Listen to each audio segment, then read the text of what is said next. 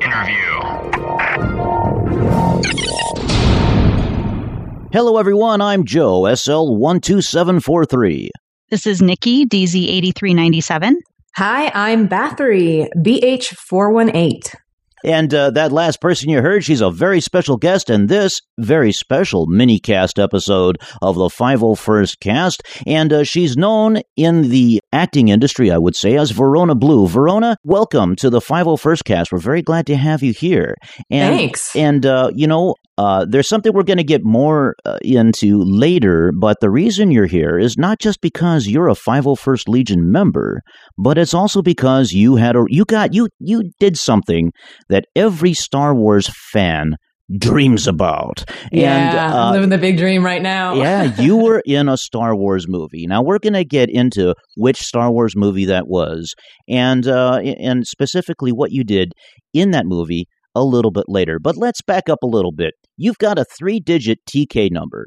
You've been in the 501st Legion for a very, very long time. How long have you been in the Legion, and can you describe for us, first of all, what it was like, you know, in the Legion way back then versus now, and uh, what got you started in the Legion? How did you find yourself as a 501st Legion member? Sure. So I have officially been in the Legion for 16 years. Uh, on paper, I joined in January of 1999. So that's before episode one came out. Um, and back then, it was just a little website with photos of Albin and a, a bunch of his friends hanging out dressed like plastic spacemen. Uh, and it was just barely becoming a sort of formalized fan group that he had put up this website about him and his friends. And other fans had started to find it on the internet and say, How can I join your group? Um, so when I joined, I chose a three digit TKID. I could have had a two digit, I could have had a one digit. Um, there were so few members. I think my official joining number is 219. Um, I'm not 100% sure how that's calculated, but roughly that I think I'm the 219th member that joined. And as far as I know, I am one of the five remaining original Canadian Garrison members. So Cool. One of, one of the oldest standing members in that group. Yeah.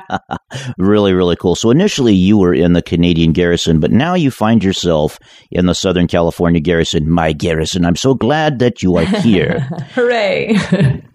Yeah, I, you know, I'm from Toronto originally, so joining Canadian Garrison was obviously the right choice for me at the time. And what I remember specifically about the Canadian Garrison, especially compared to what I saw on the boards and in the chats with the other garrisons, was we were really small and we were very tight knit and mostly localized in Toronto. There were some people in Montreal and some people in Alberta, but for the most part, we were all around the Toronto area. And so we had a very close friendship very quickly. I'm still friends with almost all of those people. Um, and we did a lot of social events that weren't necessarily troop related. We really got together um, to spend time with each other and to enjoy our fandom and to enjoy, enjoy each other's friendship. And I remember very clearly for so many years as, you know, the 501st has a tumultuous history. And there's been a lot of political upheaval, which I think is, is, um, probably thematic for our group. and and I remember watching some of the other garrisons go through these growing pains and people from different backgrounds not necessarily meshing as well as I always felt the Canadian garrison did. So it was sort of a little bit of a joke that the Canadians were still so well behaved and got along so well, and all the Americans were always fighting with each other. Well, you'll be happy to know that the Canadian garrison is still one of the the model garrisons for for acting the most like a Star Wars family. Hooray! Um, because obviously I'm Garrison Excelsior, which is kind of like Southern Canadian Garrison, basically yeah. in uh, in New York. So I get a chance to to troop with them often, and they definitely have still have that tight knit feeling, even though they've obviously grown quite a bit in the past decade. Yeah, yeah, they're all amazing people. I I am so grateful that I met all of those people and that we're still friends and and that when I go home I can still see them regularly and they still consider me part of the garrison even though I actually moved away from Toronto god uh 8 years ago yeah I left Toronto yeah so do we want to talk about um what caused you to leave and what dream you were pursuing that has now Yeah. Gotten you sure. where you are? Um, so uh, I, I, won't get too nostalgic, but I, I was always a bit of a child actor. And uh, when I was growing up, my parents were very supportive of that. But by the time I got to university, I think they really felt strongly that I should pursue a more lucrative career and go to school for that. And that sort of dashed my dreams of being an actor a little bit because I just felt like there wasn't that support. And I think when you're a teenager, there is a, if you get along with your parents, there's, there's a certain level of needing that support to make that huge step into adulthood. So I kind of stepped away from acting a little bit when I went to university for new media and film but then in 2005, I was becoming very close with a lot of actors um, and film professionals, including Matt Wood, who I'm still really, really good friends with. And uh, I kind of couldn't get away from it. And it was really nagging in the back of my brain. So I took a summer and did a sort of test run at a theater school in England at the Royal Academy of Dramatic Art. And that went really well. And so I decided I was going to go pursue a further degree in professional acting in England specifically. And I was accepted into the Bristol Vic Theatre School, which was the school started by Laurence Olivier. A lot of people know um, Patrick Stewart went there, Daniel Day Lewis went there, so it has a very good reputation. and I was given a place there, and I moved to England, and I did a one year master's course at the Bristol Vic Theatre School. Then I moved to London for a couple of years after that, and pursued theatre and film in the British market. And five years ago, I was tired of all the rain and the cold and the gray. And I moved to Los Angeles, where I'm now pursuing the big dream of Hollywood. Uh, and so far, I think it's going okay.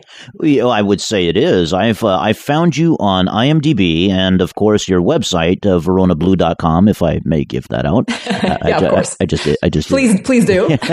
Done. Can you tell us some highlights about some of your past acting experience? Sure. I uh so something that I think a lot of people who don't work in the film industry or don't work in television kind of need to understand from an actor's perspective is that Los Angeles and Hollywood is genuinely a long game. Very few people arrive and then book some major production immediately.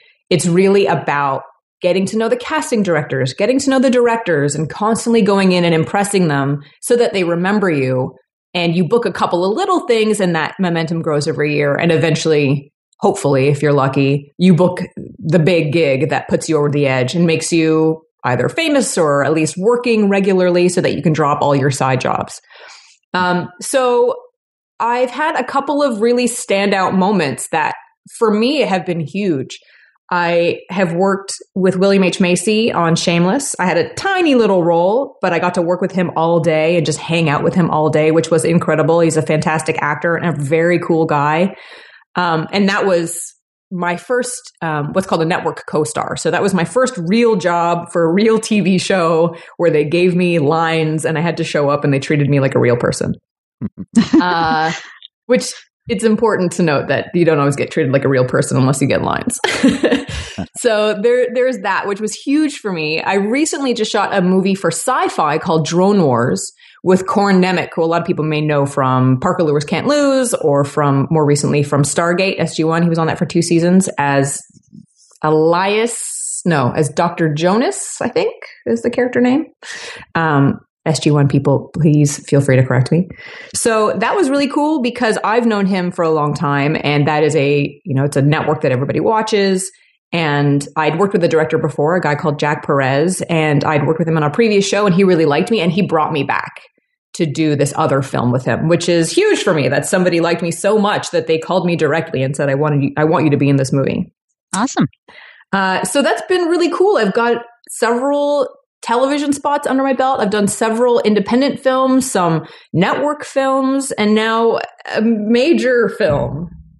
so I can't complain. Yeah. It's, it's been a good run so, so far. why don't we dive right into that? And why don't you um, share your experience um, with being sure. part of the Force Awakens? So I've been air punching secretly for months because Disney NDAs are very thick and very scary. But I do some voice work on Star Wars The Force Awakens. And aside from Phasma, obviously, I provide the voice to the first female stormtrooper that the series has ever had. And that is super exciting for so many reasons. Uh, first because I'm in Star Wars. Oh my god, like the novelty has not worn off. And I and as a stormtrooper, I only say one line. I have some other lines in the film, but as a stormtrooper, I only have one line, and it's to Kylo Ren, and I have no idea what he replies back because I get so worked up in my own head that my voice just came out of that stormtrooper that I have no idea like what the conversation is. I know what I say, and then I have no clue what happens afterwards. um, not, I'm going to go see it again today, and I, I'm going to try and pay attention this time. Aha. Uh-huh. So, so I was just about to ask you if you could repeat your line for us that you said. I've, yeah. I, I, have to get it here, you know, for sure. posterity. So the line that I say, let me see if I can remember it now, um, is, Sir, sensors triggered and hangar 718. We're searching the area. You know, I'm going to add a little reverb to that, and I'm going to preserve it. that was that was perfect, uh, and, and uh, I'm sure you probably had some direction from uh, uh director Abrams there, and uh, or or uh, who actually directed you doing the the voice work. I, am happy to. I can tell you about sort of how this whole process worked for me. Yeah. I I went in to do two voice sessions. Originally, I was invited to come in for what's called a loop group, which is a group of actors who provide all the background sounds on a film. So if you think of the cantina scenes or the market scenes, if there's yelling or screaming, none of those extras when they're actually filming are to, allowed to make any noise because the primary actors are usually speaking or doing action and they don't want any noise in the background to distract from the audio pickup. So afterwards, you get a group of actors who go in and they record all the sort of filler noise that happens. So all the laughter and the gambling noises in Maz Kanata's cantina, all of those things are a group of totally unrelated actors to the actors you see in the scene. So that was the first session that I did, and it was a full day, and it was 20 actors. And honestly, I was way out of my league. It was uh, pretty uh, much uh, the entire cast of the Clone Wars. I was just about to mention that. Yeah, I noticed yeah. that they were all there. Yeah, it was pretty much the entire cast of the Clone Wars, and then a handful of very well renowned voice actors who do huge gigs for mm. very serious events and commercial brands, and then me, pretty much. Um, so it was very exciting and very weird to show up and realize that I was going to be performing with this group of of people that everybody already knew. They knew their names. Some of them they know their faces. Uh, but everybody was super nice. So you show up and you sign your life away, and it's it's a room with a giant screen and it's you know soundproofed and padded. And they showed us bits of the film, and we were all gripped. And occasionally you go up to the mic and they tell you what they're looking for. And either as a group or as individuals, you start making those background noises. So, for example, if there's a scene where people are being chased, then you need some people sort of shouting and screaming and grumbling and going, ah, when you have the cantina, you want to have a lot of aliens. So we all went up individually and just made up alien noises. You just go up to the microphone and go, and then the geniuses at Skywalker Sound make you sound totally insane for the final film. So, in addition to being the first female stormtrooper other than Captain Phasma, right. you you can also lay claim that you were uh, some Star Wars aliens as well. Right, and I also do all the resistance-based PA announcements. Amazing, oh. amazing. Do you remember any of them specifically? I I don't. I can hear them very clearly when uh when I'm watching the film, and I can as I'm listening to them, I can remember some of the things that are saying about all pilots, please proceed to the flight deck, something like that. Um, but the second session that I did, I was invited back by myself about two weeks after doing the initial loop group session to read scripted dialogue. One of the things that happened in the loop group was that none of the stormtrooper noises or lines that we recorded were done by women. The group is about 50% women, 50% men. Um, but anytime any stormtrooper got killed or hurt or had a line to say, we only recorded men. And all of the women in the room were grumbling and sort of saying, can we just do it anyway? This is not fair. We want to be stormtroopers too. but they didn't have any specific direction that they should do that. So the Skywalker Sound people obviously are going to do what they think and they've been directed to do. And about two weeks later, I got a text message from Matt Wood saying, Would you like to do more voice work? And I said, Yes, for what? And he said, We need a female stormtrooper. And I air punched like a crazy person out in public because I was at an adoption fair because I work for a dog rescue. Uh, and everyone was like, "What's happening?" And I couldn't say anything. I said, "I just got some really, I got some really good news from my friend." And they're like, "What?" I said, "I can't, I can't tell you what it is, but it's amazing." And so then I went back in, and all of this was done at Fox, so uh, in Los Angeles. So I went back in, and I was given about six pages of dialogue, and I recorded all of it. And it was everything from um, first order officers, stormtroopers, stormtroopers in battle the Resistance PA announcements, uh, First Order PA announcements, X Wing pilots. I think I actually have an X Wing pilot line as well. I'm pretty sure it's me, but I need to find out for sure. Uh, but I'm pretty sure I'm also an X Wing pilot who says copy that during the the um, resistance run on Maz Kanata's castle. Pretty sure. So I'm a little bit I'm a little bit force balanced. Yeah. Mm-hmm. And uh, and so I went in and read about six pages of dialogue and made some up on the spot as well. Um, there were a handful of situations where I think watching the final cut, they realized maybe things weren't clear. So they were going to add in a little snippet of dialogue just to make sure the audience was on the same path that the film meant them to be. And that took about an hour. And then I went home and crossed my fingers that it was going to make it into the final cut. And about three days after they announced they'd finished the film, I got another text message from Matt Wood saying that I was the first female stormtrooper. Oh, and and uh, describe the feeling that you got the moment you got that text message. I, I, I was during the the moment that I got that text message. I was in the middle of filming Drone Wars, and I was supposed to go to San Francisco to meet up with some friends for a Star Wars specific event. And we were going to have a private party at Rancho Obi-Wan. And I was really looking forward to it. But because of my call schedule that weekend, I, I had to cancel my plans last minute. And I was really disappointed. So I was kind of feeling a little bit sorry for myself, even though I was filming this great film that I, you know, wasn't going to see my friends and I had to cancel my trip. So I was sulking slightly. And then I got this text message and it made up for everything bad that has ever happened to me in my entire life. I I told my husband right away and I was jumping around and you know, I told Matt straight up in this text message that he made a dream come true for me. This was this was huge. This is huge for anybody. That's even one line if you love Star Wars or if you're 501st I joined the 501st as a TK and to be a stormtrooper is the coolest thing ever. I will ride this for the rest of my life. It's amazing. it makes me so happy. I think you're probably, I, I could be wrong. Nikki, maybe you could uh, correct me if I am wrong, if, if you know me to be wrong, and, and uh, sometimes I am. Uh, I, I, have a condition I call Sith timers, so I, I, tend to I tend to be wrong quite often. Um, but I do believe uh, you are the first person, at least that I've ever encountered, that actually joined the 501st first before being in a Star Wars movie. You were actually a Stormy in the 501st, and then you got to be a Stormy in, in the Star Wars movies. So I yes. thought that was pretty cool. Yes, it is super cool.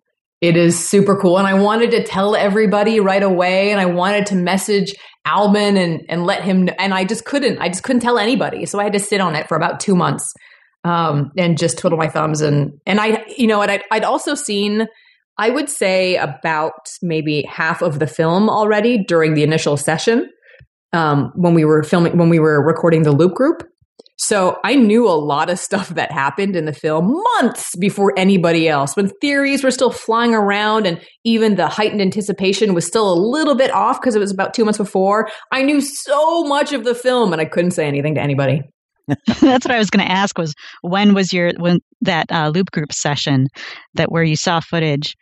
So it was about two months before the movie came out. Yeah, it was about two months. It was about two months before the movie came out, and uh, all of us. I have to tell. I have to say, you know, loop group is it's a good job and it's a fun job, but as far as voice acting goes, it's not a terribly glamorous job because you don't get a main character, you don't really tell a lot of story, especially for these voice actors who are accustomed to being the lead in a series. You know, Matt and Sam and Kat and James, they are the Clone Wars and they mm-hmm. are huge characters in the Clone Wars and we know who they are. And for them to come in and basically be voice extras is kind of a step down, but because it's Star Wars, everybody that was invited made room in their schedule. There were people who canceled other engagements because they wanted to do this instead. That's how huge it is. Uh, yeah, uh, I would yeah, do that. right? So uh, we were all gripped the whole time.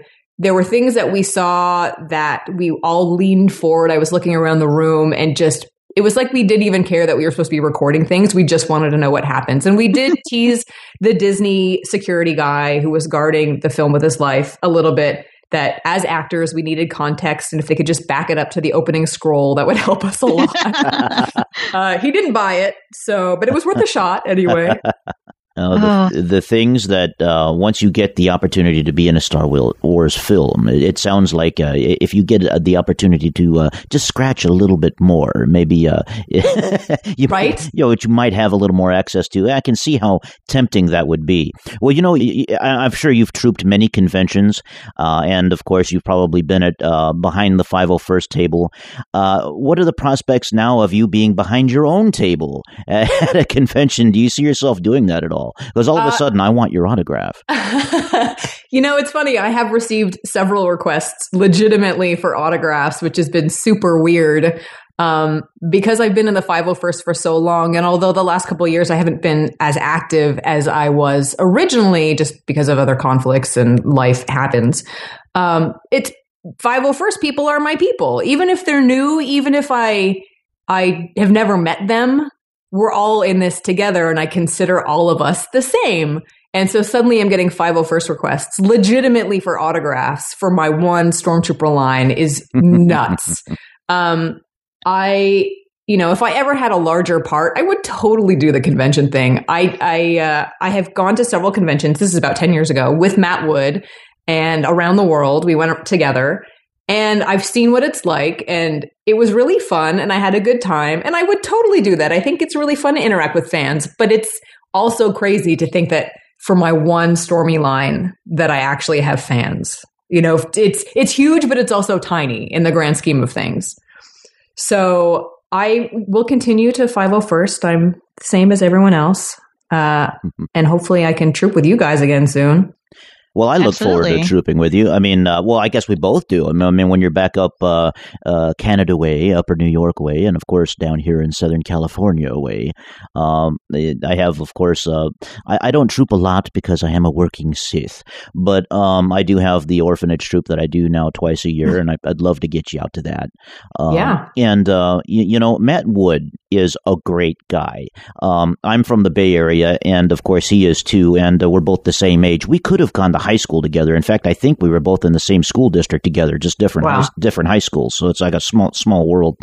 Um, but he is a really good guy, and I, I, met him a few times. I'm glad that you're uh, friends with him. He, he's just spectacular. Of course, as uh, General Grievous, let alone all of the things that he does at uh, Lucasfilm.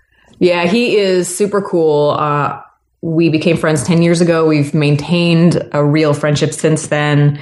Uh, when we're in the same city, which is now more often because he's in Los Angeles more often, we go have dinner or hang out, or I harass him to hang out with me, but he's usually working a lot. Um, he's a really cool guy. I'm really grateful that he gave me this opportunity. It was all him. The reason that I got this is because of him, and the reason that I am involved in Star Wars now as part of Star Wars is 100% because of him. And uh, he could have called anybody in to do a female stormtrooper. There were other voice actresses, but he called me because he knows that I love stormtroopers and that I'm 501st and that I want to grow up and be a stormtrooper. So thanks, Matt. You're awesome.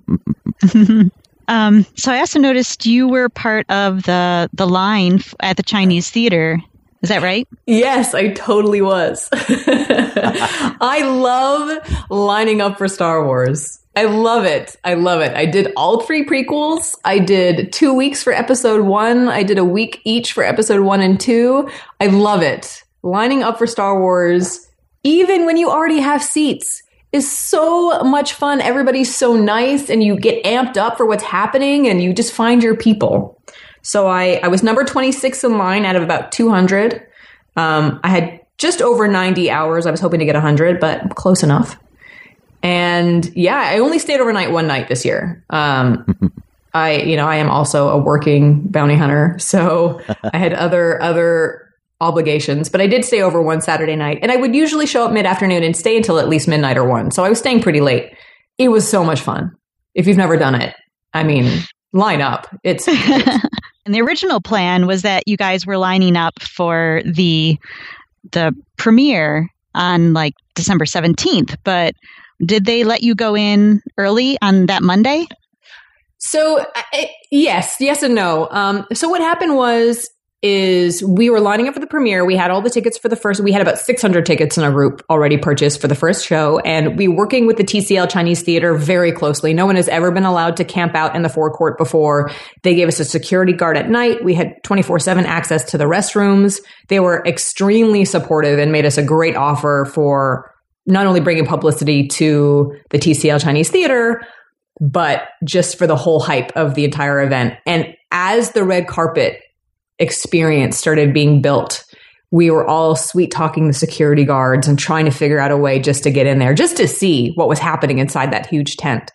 And I'm sure you guys know Obi Sean. Oh yeah, mm-hmm. very he's super great, and he was part of the line as well. And he was working with some of the organizers and people at Disney Publicity, and you know knew that the Rebel Legion and 501st were going to get bleacher seats um, for the red carpet and said, you know, these people are actually camping out. Can we have some seats as well?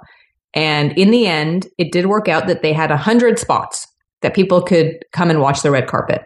Um, unfortunately, I, I was technically one of those people, but unfortunately, I had other obligations, and we had to be there at six a.m. I don't know if you guys went to it, but you had to be there at six a.m. And it was freezing cold, and we didn't really know what the day was going to be like, so I just couldn't do it.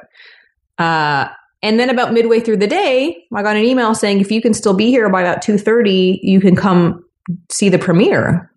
Hmm. Again, I had other obligations and I couldn't do it. But all of those people who did show up at 6 a.m. got to do the full red carpet experience, go see the show on Monday, and then go to the after party inside the red carpet tent afterwards. So a lot of people from our group did go see it, which did cause as anticipated, a little bit of drama and rift in the group because we were all lining up to see it together. But then I saw it at the cast and crew screening the next day anyway. So I don't really feel like I missed out on too much. But part of, part of the people in our group did go to that red carpet premiere. Cool. Yeah, it is cool. I did the- get invited, but I wasn't able to fly out to the other coast right. to go do that. I think for all of the people who were upset I, I think everybody admits that it was pure jealousy. And if they had been in that situation, they would have done it. But they just felt a little bit like Disney is so huge and so organized that they kind of could have let us know in advance because people could have worked around it. You know, if somebody couldn't be there at 6 a.m. because they had to take their kid to school, if they'd been told they could show up at 2.30, they probably would have been able to do it. But by 2.30, mm-hmm. they needed someone to pick their kid up from school. Yeah. So I think a lot of people were just felt a little bit heartbroken and, and like they'd missed a huge opportunity and not so much the film but really the red carpet experience because the film you can see anytime but to be able to go to the party and to see what was inside that tent is totally different you know you'll never be able never be able to replicate that anywhere else the other thing that I noticed that you have been working on um, that I thought we could talk a little bit about was you were doing some sort of uh, cooking show. you want to talk about that a little bit? Sure. I know we're like veering off of Star Wars, but it's totally fine. Uh, every Thursday, I put up a video about two to three minutes long for my cooking show called The People's Pantry. The People's Pantry is a show where I cook vintage recipes from community cookbooks, and then I have a taste tester try it and give me their feedback and their thoughts on it. Um, it's a very funny show. Like I said, the episodes are really short, they're really easy, and I try to make sure that they're entertaining. And I shoot the recipes really nicely as if it's a BuzzFeed or Pinteresty video. So uh, I shoot the recipes very seriously, but the I do an intro, and then usually my husband is the taste tester at the end, but occasionally I have a guest taste tester, and I really just go after the recipes that are wrong.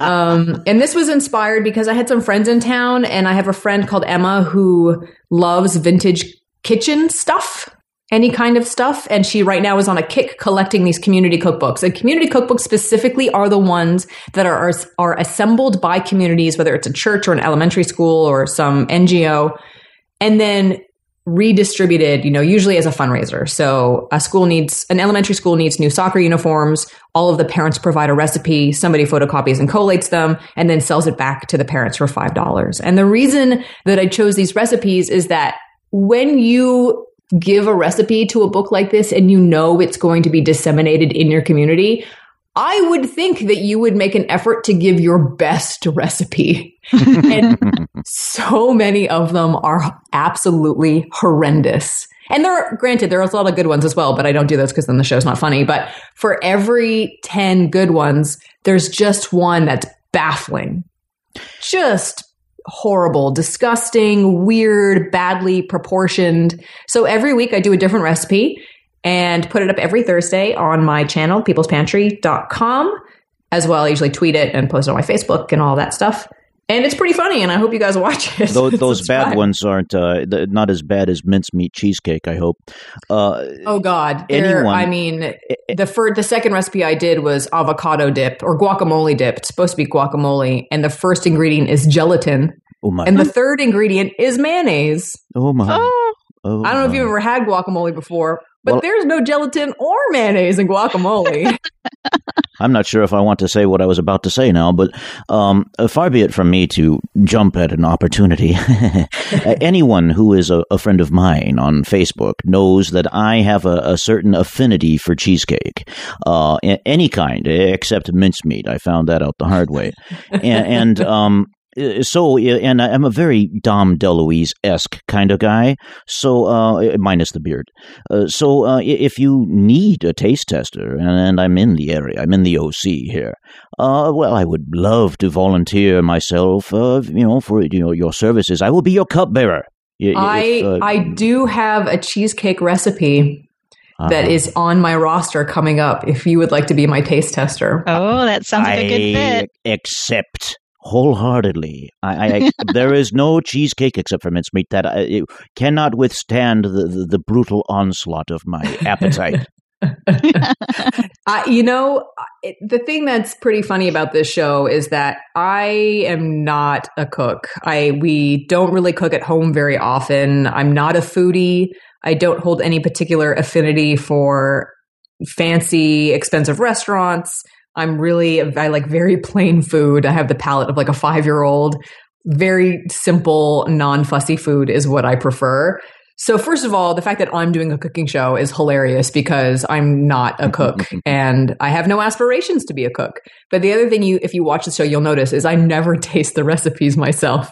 Ever, ever, ever, ever. And in almost every episode, I will tell you something that I don't like. Like I don't like cheese and I don't like mayonnaise and I don't like salad dressing. At every episode, I try to weasel in somehow if I can about how I don't like things. So it makes it a little bit extra funny as well because I'm not actively participating in the food part of it. I'm assuming this is on YouTube. Can you tell the listeners your YouTube channel where they can find this? Yeah, so you can either go to my YouTube channel is called The People's Pantry or if you go to thepeoplespantry.com every Thursday, a new recipe goes up on the homepage, and all of the back uh, recipes are on the videos page, so you can always access it. And I usually tweet it, so if you search hashtag the People's Pantry, you'll either find me or you'll find the People's Pantry videos listed. And it's really funny, and I hope people like it. It's very family friendly. There's no swears or anything. Great. Uh, that's what we like. if there are, I beep them out, but it's very far, few, few and far between. It's probably your taste testers that are that are swearing. yeah. I yeah. promise to be good. You know, I hope. I sometimes I feel like I need to reevaluate my taste testers or like my husband's becoming a little bit jaded at the recipes because he's starting to not dislike them as much as I feel that he should. Like he's just the bar has been lowered so much that he's like, yeah, it's okay. I can this. no, what's wrong with you? Don't. so I tried to find a Star Wars related recipe for the Star Wars premiere, but I could. They're all too new, you know, and they've been tested. All the like the Wookiee cookies and things, and the mm-hmm. Boba fettuccine. They're all too new. There, there's nothing about them that's exceptionally gross. I don't think. But I did do a taste test with two of the line members at the TCL Chinese Theater. So one of the episodes is actually taste testing in line, and then the second episode is me doing my intro while in line because I didn't want to go home and lose hours to record the intro. So I did it on my phone. yep, dedicated. Yeah, I think I have some of those mm-hmm. cookbooks, those Star Wars cook- cookbooks. I've never really tried anything out of them though. Just just bought them in the yeah, in shopping frenzy of of the prequels. Oh yeah, definitely. And the one with the cookie cutters, I had to have that even though I don't make cut cut out cookies. I I was gifted those and they remain in the box in my house. I like them. I don't use them, but I do have them as well. Yeah, I think that's one of the uh, the sicknesses sometimes of being a Star Wars fan is that you just buy this stuff and then you're like, okay, now what? Right. yeah, you don't I, actually use it.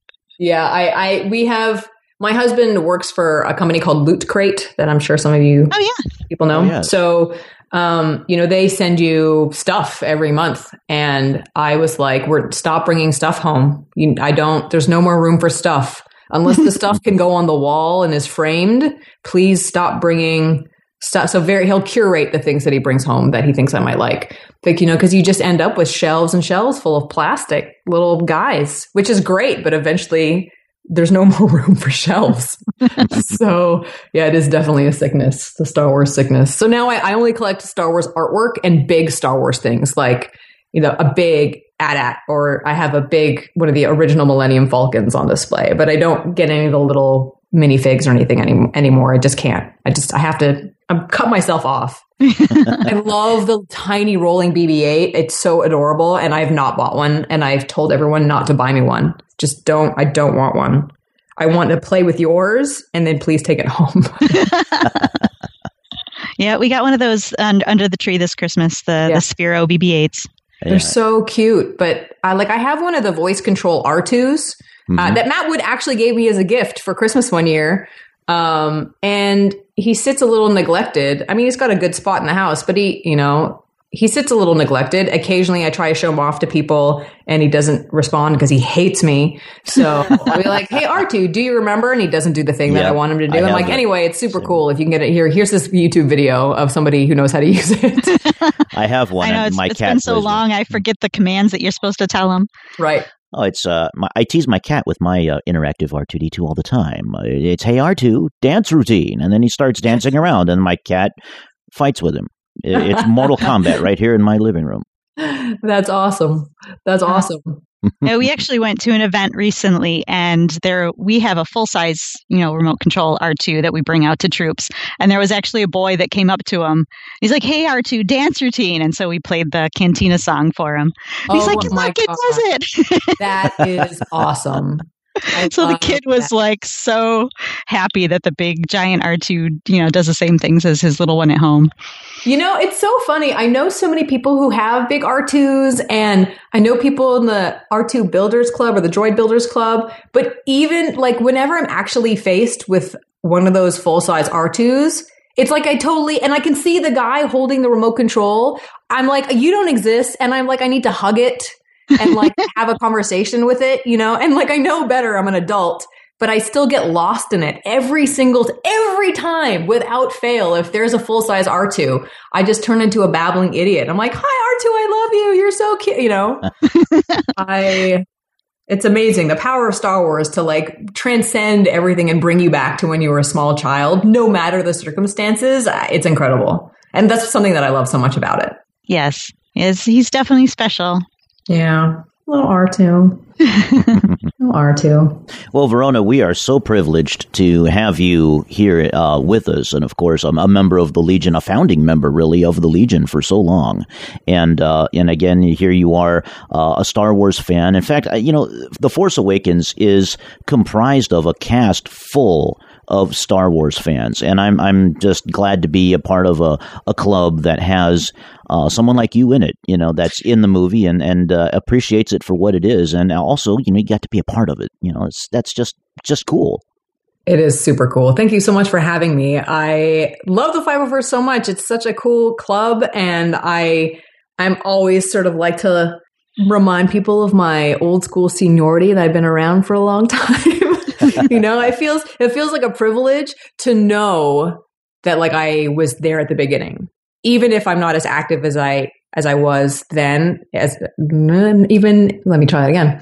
Even if I'm not as active now as I was then, to be able to have seen it all the way through and to seen everything that has happened. And, you know, I remember the time very clearly before we were affiliated with Lucasfilm like so clearly and all the hoops and the secretiveness and how careful we had to be about everything because we had no affiliation officially with Lucasfilm. And I remember Lucasfilm sending ceases and desists to people mm-hmm. for making armor and stuff like that. So it's very cool to have like lived through the whole history and the fact that it's still around and it's so big is amazing. And everybody is so cool. Amazing. What a club.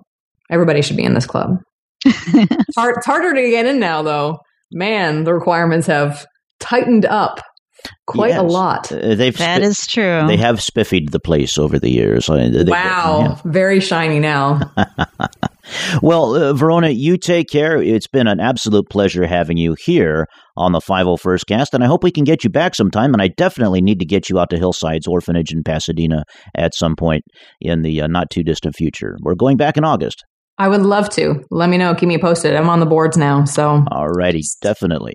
Yeah, and if you ever come back out to Toronto around the time of Fan Expo, which is um, Labor Day weekend for the Americans at least, yeah, um, I think you should definitely come to that. That's like the big Canadian event every year.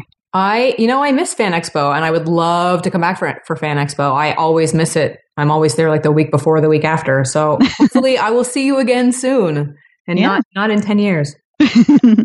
well, thank you again. I know I was so excited when I read the news on Facebook that you so were the female stormtrooper. I mean, I'm still excited. I'm a little bit jealous of me about this whole so uh, thank you guys so much for having me. This has been really fun. It's really nice talking to you, and and what an honor to be considered a guest on the 501st cast. I feel so special. I really do. It's awesome. Aw, shucks. We're the ones that are supposed to be honored.